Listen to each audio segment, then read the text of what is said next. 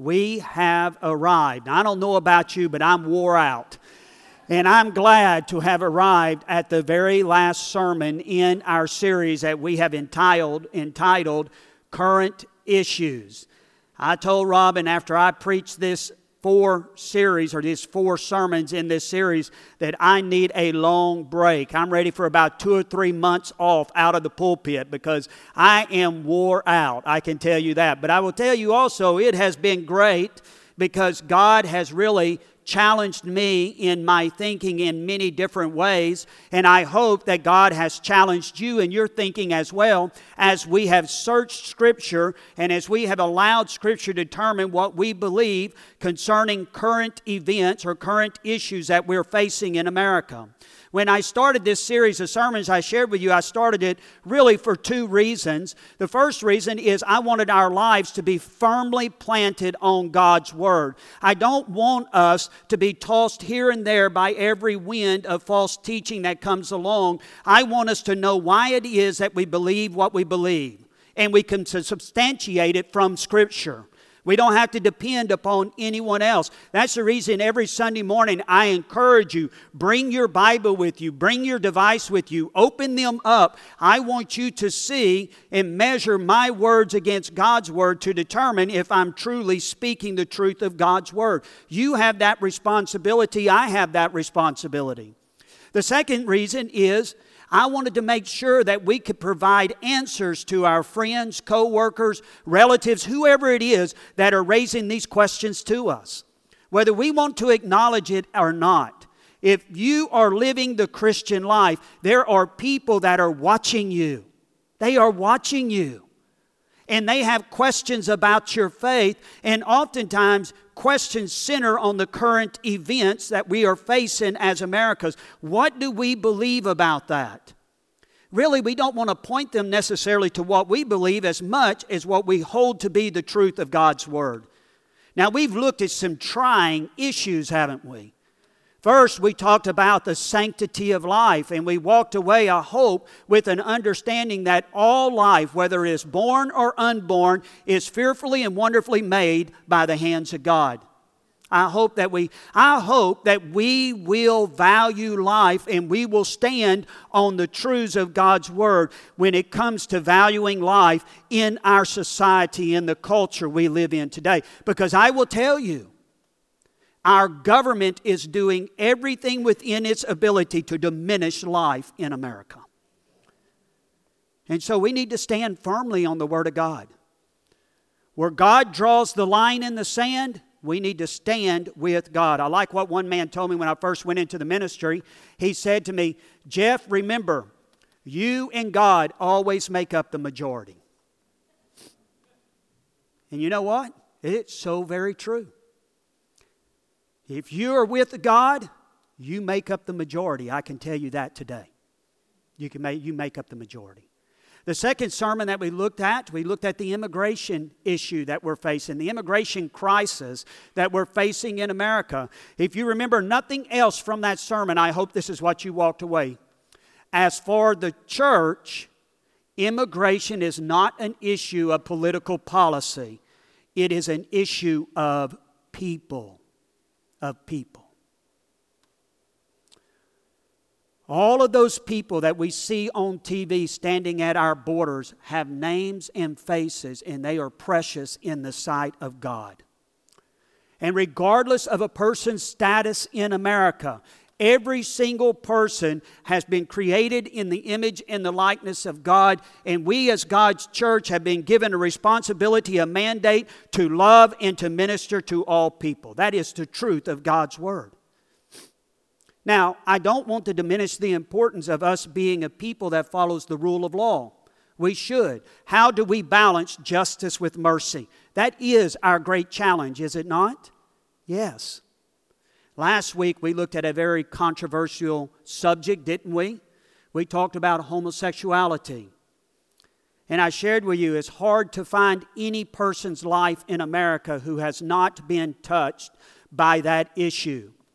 And as a result of that, there's oftentimes much hurt and pain. There are wounds that are opened as a result of close family members or friends that have chosen that kind of life. We need to stand where God's Word teaches us concerning that. But at the same time, we need to figure out how do we balance that with ministering to this community in the love of Jesus Christ? How do we do that? We have been given a biblical mandate to minister to all people regardless, regardless of their life. And so that is our great challenge. Well, that brings us to the fourth sermon in this series. To the fourth, the fourth issue that we want to look at this morning. And I will tell you this morning, this is a challenging issue for me. And the reason it's a challenging issue for me, I am biased about this topic. And the reason I am biased about this topic is I have seen firsthand what it can do to people's lives.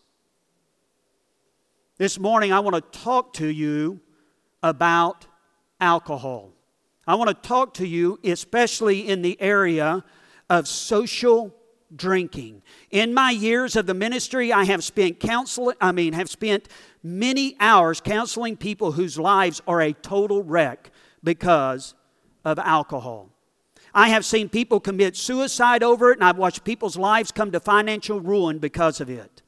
I have seen marriages destroyed and families torn apart. And I have also noticed within Christian circles, it is becoming more and more accepted as the norm for the Christian life. For me, personally, for me, I can see nothing positive coming from it. I can't see it.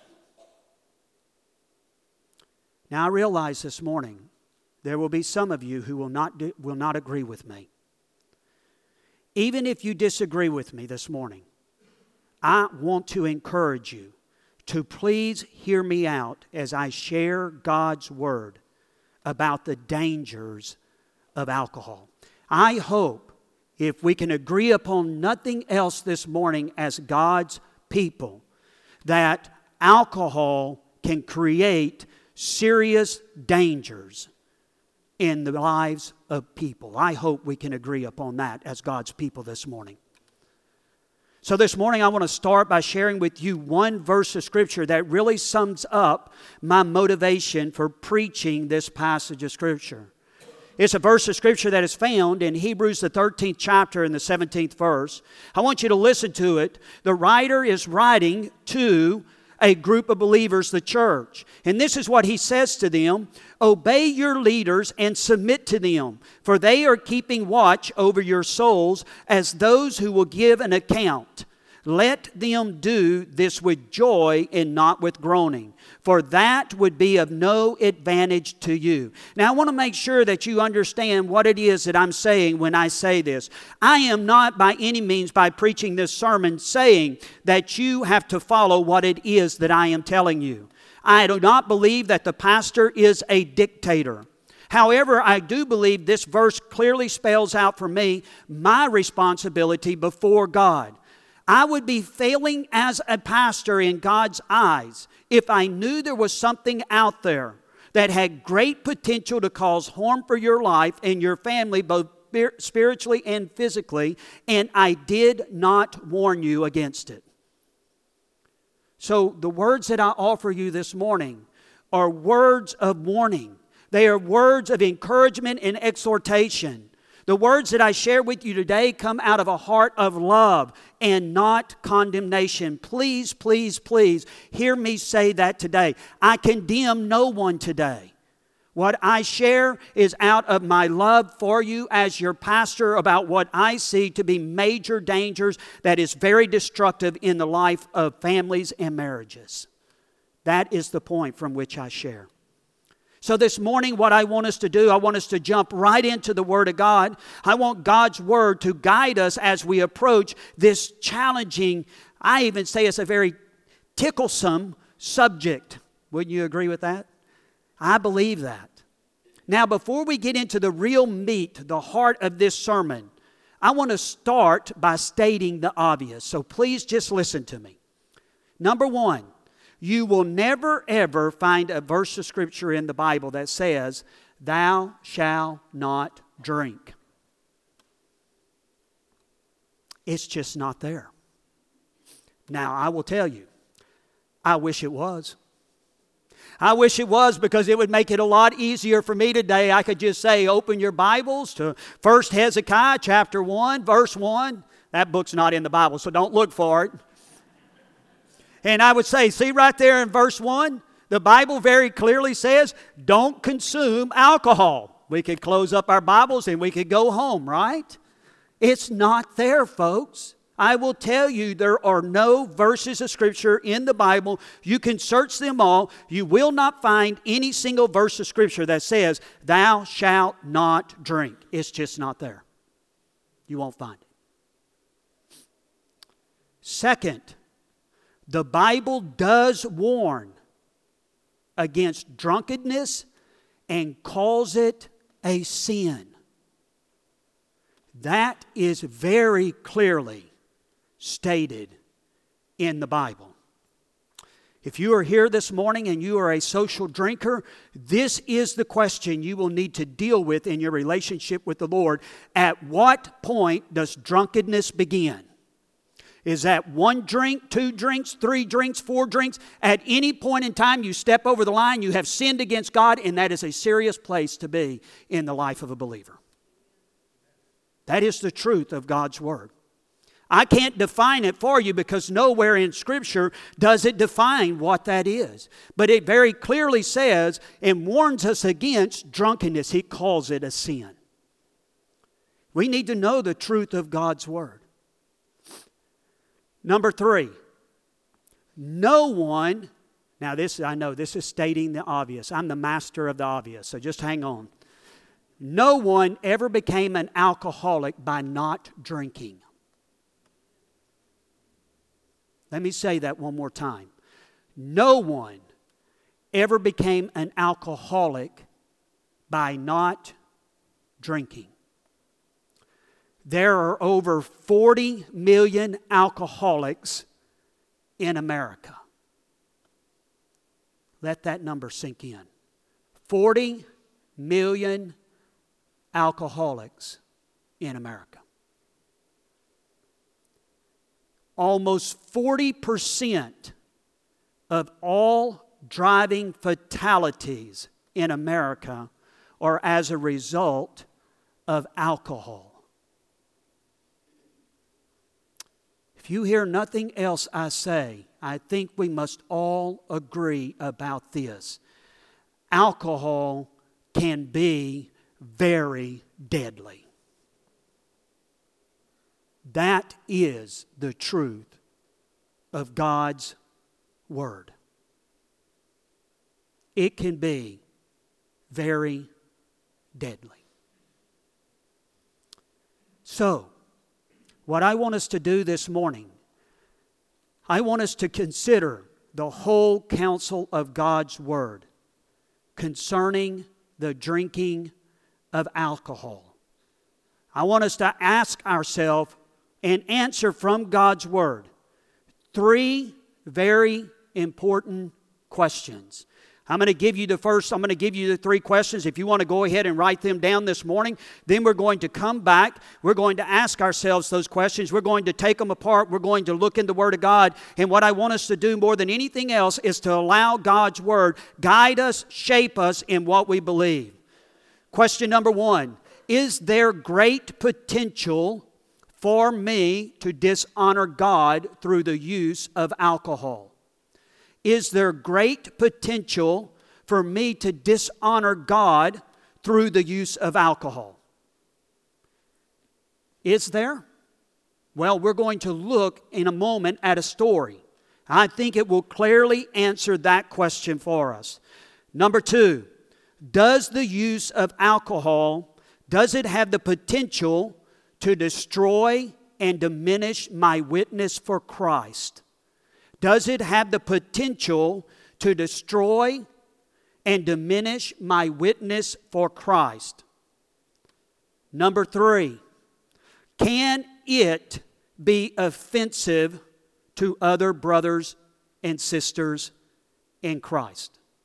Can consuming alcohol socially, I'm not talking about your closet at home, I'm saying socially, can it be offensive to other brothers and sisters in Christ. All right, so let's open our Bibles this morning to Genesis, the sixth ta- chapter. Genesis, the sixth chapter. We're going to look at a story. Now, what's most amazing to me about alcohol is the first time we are introduced to alcohol in the Bible, we get a glimpse of its destructive nature right away. So if you have your Bibles, Gen- oh, wow, tore the whole page out. Genesis chapter 6 this morning, if you would look there with me. Genesis chapter 6. I want to share with you a little bit about the story of a man named Noah. Many of you are familiar with Noah's story. In chapter 6, verse 9 is the very first verse concerning the life of Noah. Won't you follow along there with me? Chapter 6, verse 9 of the book of Genesis. These are the generations of Noah. Noah was a righteous man, blameless in his generation. Noah walked with God. Now, I will tell you, when I read that about that man's life, I think to myself, oh my goodness, if I were to die today, I hope that's what you would say about my life. I hope that you would say, you know, Brother Jeff, he was a righteous man. He was blameless in the sight of his friends and relatives, those that he had relationships with. I hope you would say, you know, if nothing else, when I looked at Brother Jeff's life, he was a man who walked with God. That is how the Bible describes Noah's life. The first word he uses is righteous. Noah wasn't self righteous. Noah was a man of faith, and because he was a man of faith, he was right in the sight of God based upon that faith. The word blameless, it doesn't mean sinless. The word blameless means above reproach. In all of his dealings with his friends, his relatives, those that he came into contact with, his conduct was above reproach. No one could speak against his life. And third, it says that he was a man who walked with God. Now, I'm going to give you a little Bible trivia this morning. Don't answer out loud. I don't want any of you to be embarrassed in case you get this wrong, all right? Does anyone know who Noah's grandfather was? His name was Enoch.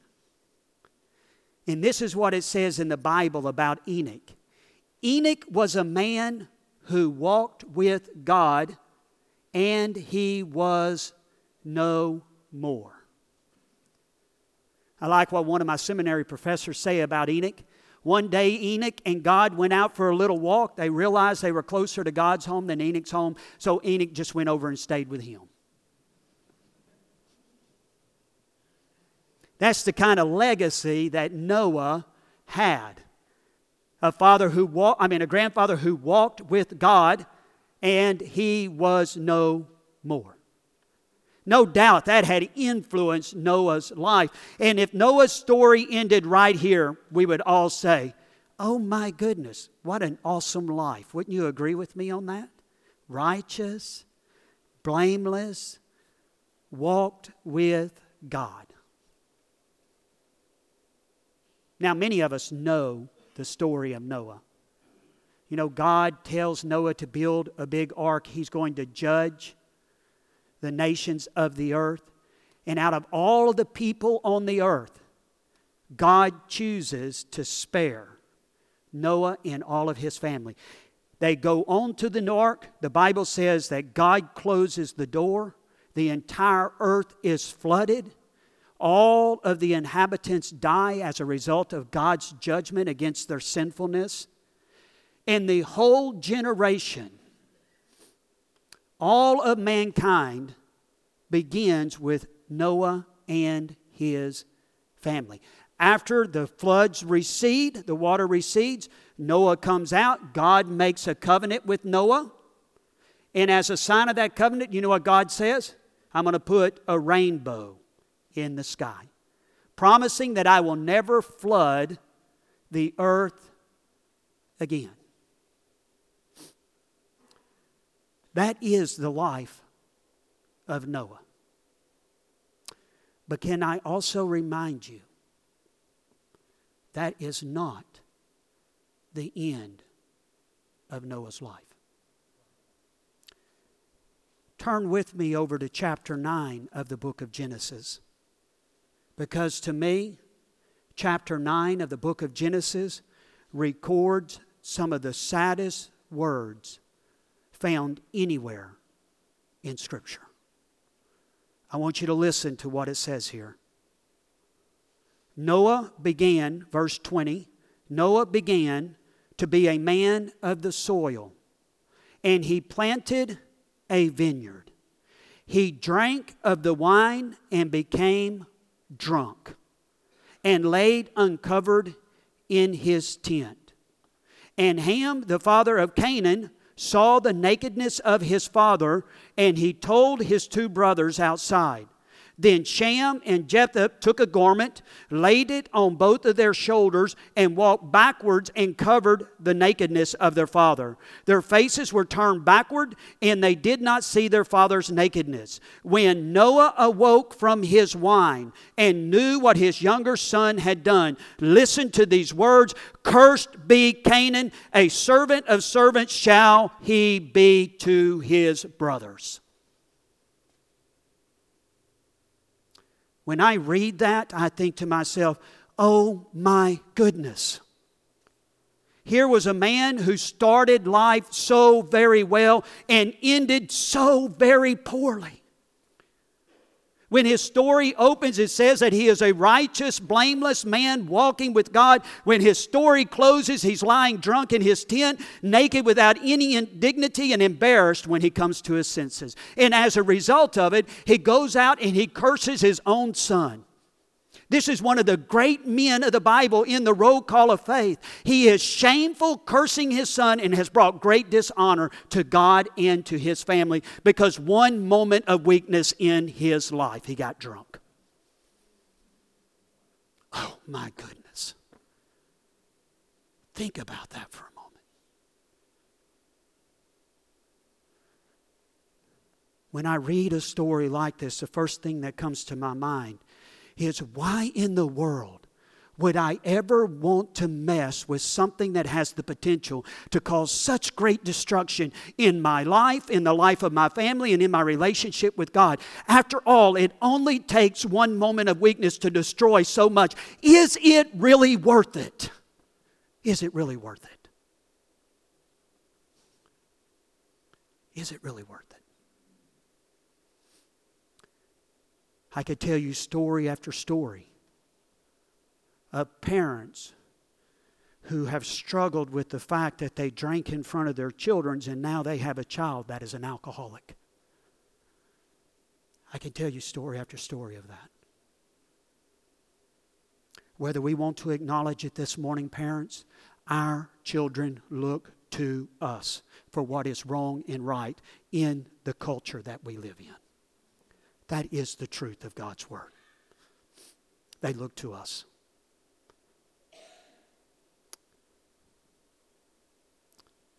Is it really worth it? Is it worth it?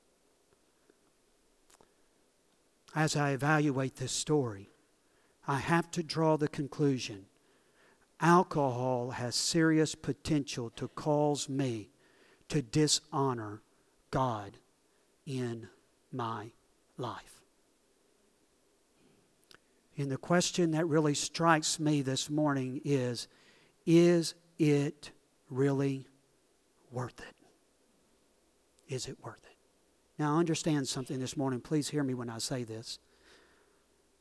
In God's grace and mercy and in His love, we can overcome a multitude of shortcomings as parents.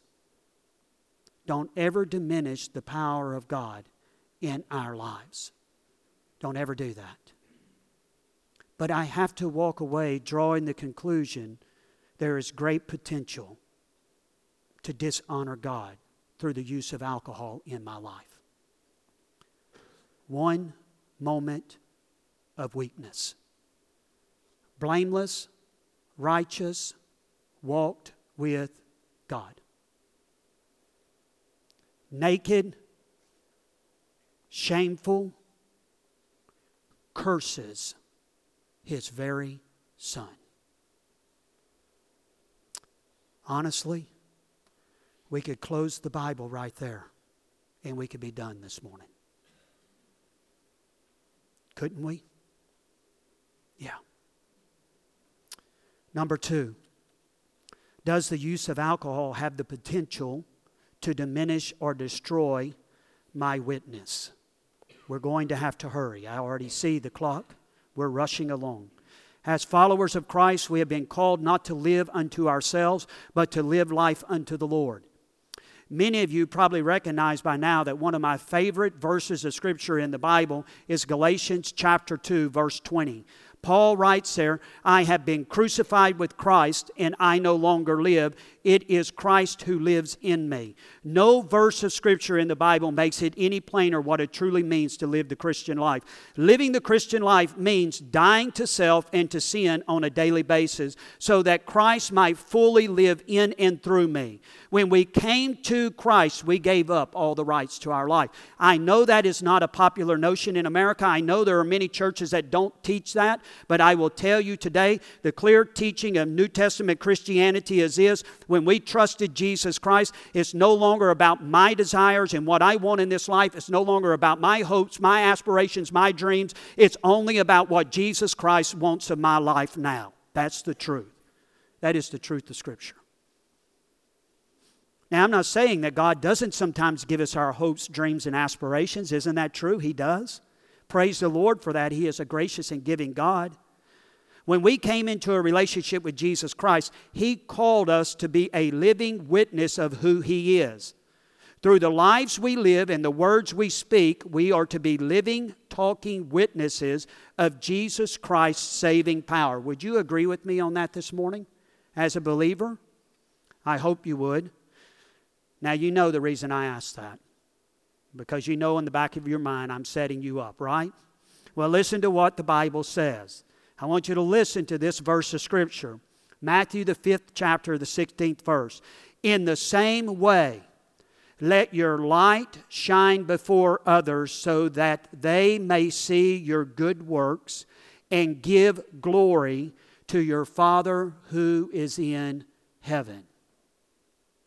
Right before that, Jesus Christ said, We are a light on a hillside.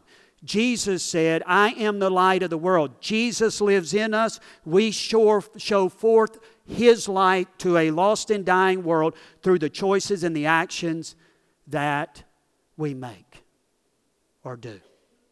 So here's the question In our American culture, is it possible to fulfill that verse in your life through social drinking.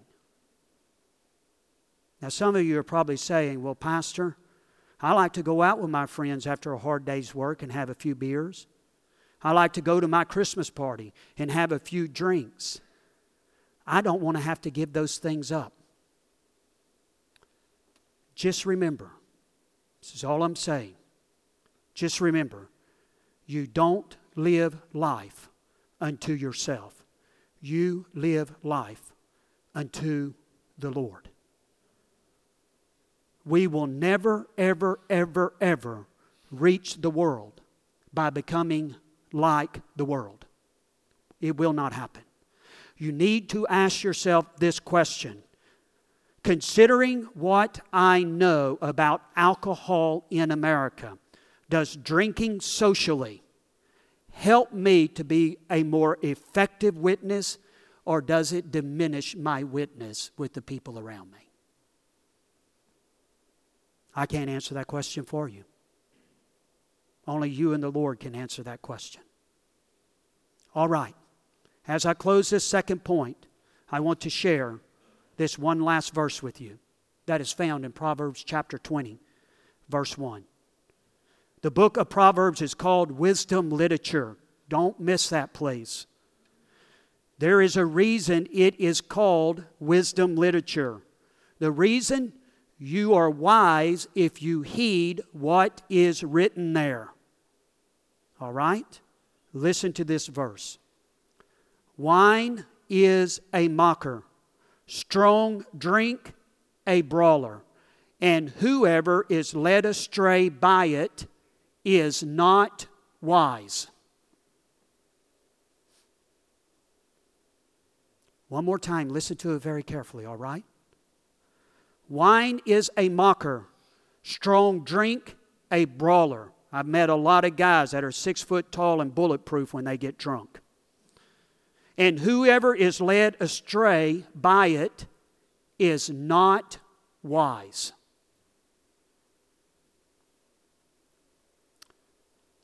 When I ask myself the question, does the use of alcohol have the potential to destroy my witness? The only conclusion I can draw is this yes. Yes, it does. And as a follower of Jesus Christ, what's more important than my own desires is testifying to a lost and dying world of who Jesus Christ is. That's the truth of God's Word. Number three, is it offensive to other brothers or sisters in Christ? The Christian life was never intended to be lived in isolation. We live the Christian life in the context of a spiritual family, the body of Christ, the church. Now, listen to me carefully. So the choices we make don't just affect me individually, they also affect my brothers and sisters in Christ. That is the truth of God's Word. I want you to turn your Bibles quickly over to Romans, the 13th chapter. I want you to listen to this passage of Scripture. Paul is writing to the church at Rome. I'm sorry, Romans, the 14th chapter. I can't remember if I said 13 or not. They are struggling with the freedom they have been given in Christ, and as a result, some were abusing that freedom at the expense of their fellow brothers and sisters in Christ. Paul says that should not be. The kingdom of God is not about eating and drinking. In other words, for the believer, the Christian life is not about a list of do's and don'ts. The Christian life is about a relationship with Jesus Christ. So listen to what Paul writes here in this passage of Scripture. You may think when you read this, oh my goodness, does God really expect this of my life? Listen to what he says. Therefore, let us not pass judgment on one another any longer but rather decide never to put a stumbling block or a hindrance in the way of a brother.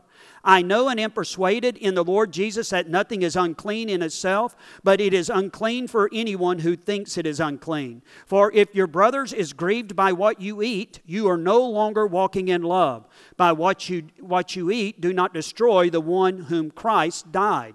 So do not let what you regard as good be spoken of as evil. For the kingdom of God is not a matter of eating and drinking, but of righteousness and peace and joy in the Holy Spirit. Whoever thus serves Christ is acceptable to God and approved by men. So then, let us pursue what makes for peace and for mutual upbuilding. Do not, for the sake of food, destroy the work of God. Everything is indeed clean, but it is wrong for anyone to make another one stumble by what he eats.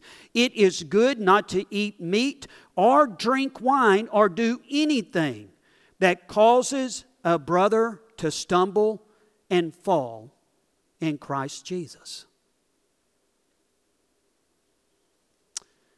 This is a challenging passage of Scripture for the American Christian. You know why? Because everything in our society, in our culture, says it's all about me and what I want to do. And I shouldn't have to answer to anyone for the choices and the decisions I make.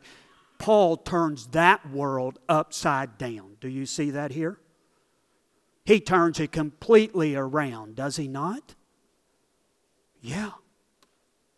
Let me offer you three principles that should always guide our Christian freedom. We're closing, all right? Christian freedom must be practiced with responsibility. My father is a historian, he loves to watch TV at times, and when he sees those people on TV writing and expressing their so called freedom, he always makes this statement, and it has stayed with me throughout my life. Freedom does not give us the ability to do what we want, freedom gives us the ability to do what we ought to do.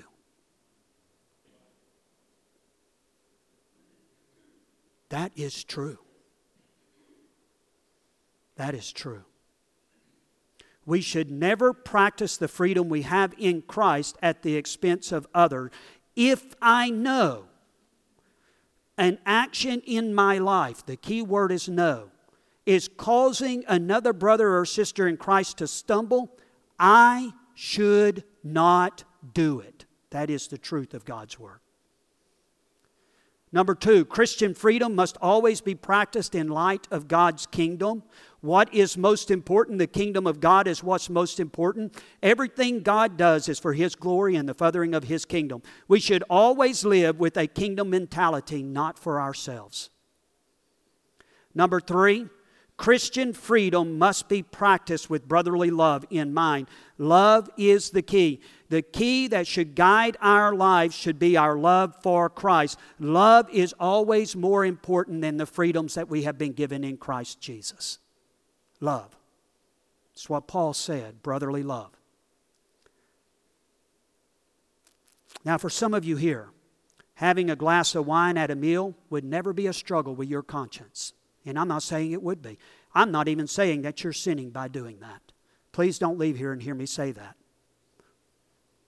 But for the new believer who saw you doing that in a social setting that was saved out of a lifestyle of drinking, it very well may be a great struggle for them and may even cause them to stumble back into that life. And Lord, help us if we ever do that. Lord, help us. Paul very clearly says that in Scripture. Do not be a stumbling block in the life of another believer.